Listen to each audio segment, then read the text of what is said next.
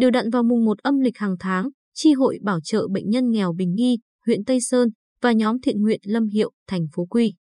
Nhơn, tổ chức nấu và trao các suất ăn miễn phí cho người có hoàn cảnh khó khăn trên địa bàn.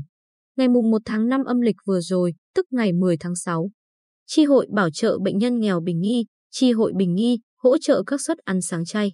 2 giờ sáng, nhà bếp của quán Kim Chi, thôn 2 xã Bình Nghi, huyện Tây Sơn đã đỏ lửa. Chị Đặng Thị Hiền, chủ quán, cũng là thành viên của chi hội Bình Nghi trực tiếp chế biến các món như cháo, rau củ, bánh cuốn.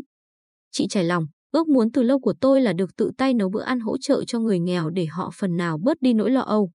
Cùng với các anh chị em trong chi hội, giờ tôi đã thực hiện được điều đó. Không chỉ phát cơm tại quán, các thành viên trong chi hội còn tự tay đem những suất ăn nóng hổi đến tận nhà cho các trường hợp tuổi cao, sức yếu, đi lại khó khăn. Anh Lê Phước Đạt, chi hội trưởng chi hội Bình Nghi, cho hay, nhằm thực hiện kế hoạch bữa sáng chay không đồng, chi hội đã nấu, trao hơn 100 suất cho người dân trên địa bàn. Trước mắt, chúng tôi sẽ phát vào 6 giờ sáng bùng một âm lịch.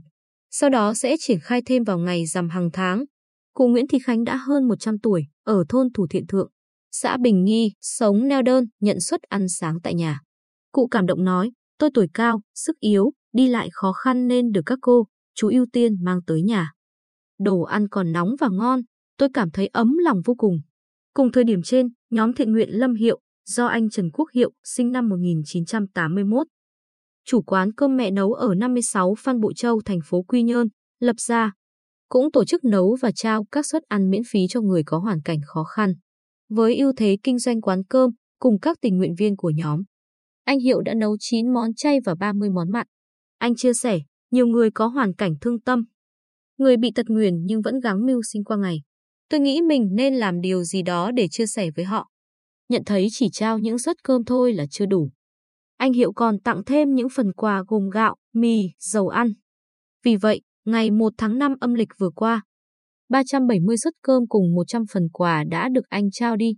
Ngoài lịch cố định, bất cứ khi nào đủ điều kiện, chúng tôi sẽ tiếp tục nấu. Tặng cơm miễn phí cho người khó khăn trên địa bàn, anh Hiệu cho biết thêm. Ông Đinh Văn Quý, 67 tuổi, ở thành phố Quy Nhơn, bị tai biến, nằm liệt giường. Không con cái, người vợ trở thành chỗ dựa duy nhất của ông. Để có tiền trang trải, bà phải bươn trải, ai thuê gì làm nấy. Được sự hỗ trợ suất ăn trưa cùng các nhu yếu phẩm từ nhóm anh Hiệu.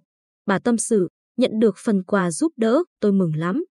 Nhờ đó mà tôi đã tiết kiệm được phần nào chi phí hàng ngày để lo cho gia đình. Sự thành tâm trao đi những suất ăn từ thiện đã thu hút sự ủng hộ nhiều hơn từ các nhà hảo tâm.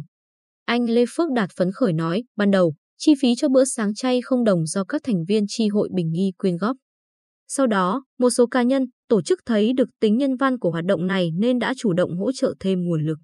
Nhờ vậy, những đợt trao tiếp theo sẽ có khẩu phần đa dạng hơn, phù hợp với nhiều đối tượng khác nhau. Cùng chung cảm xúc, anh Hiệu cho biết hiện tại 17 thành viên trong nhóm thiện nguyện vẫn đều đặn đóng góp, đảm bảo các suất cơm được đầy đủ dinh dưỡng.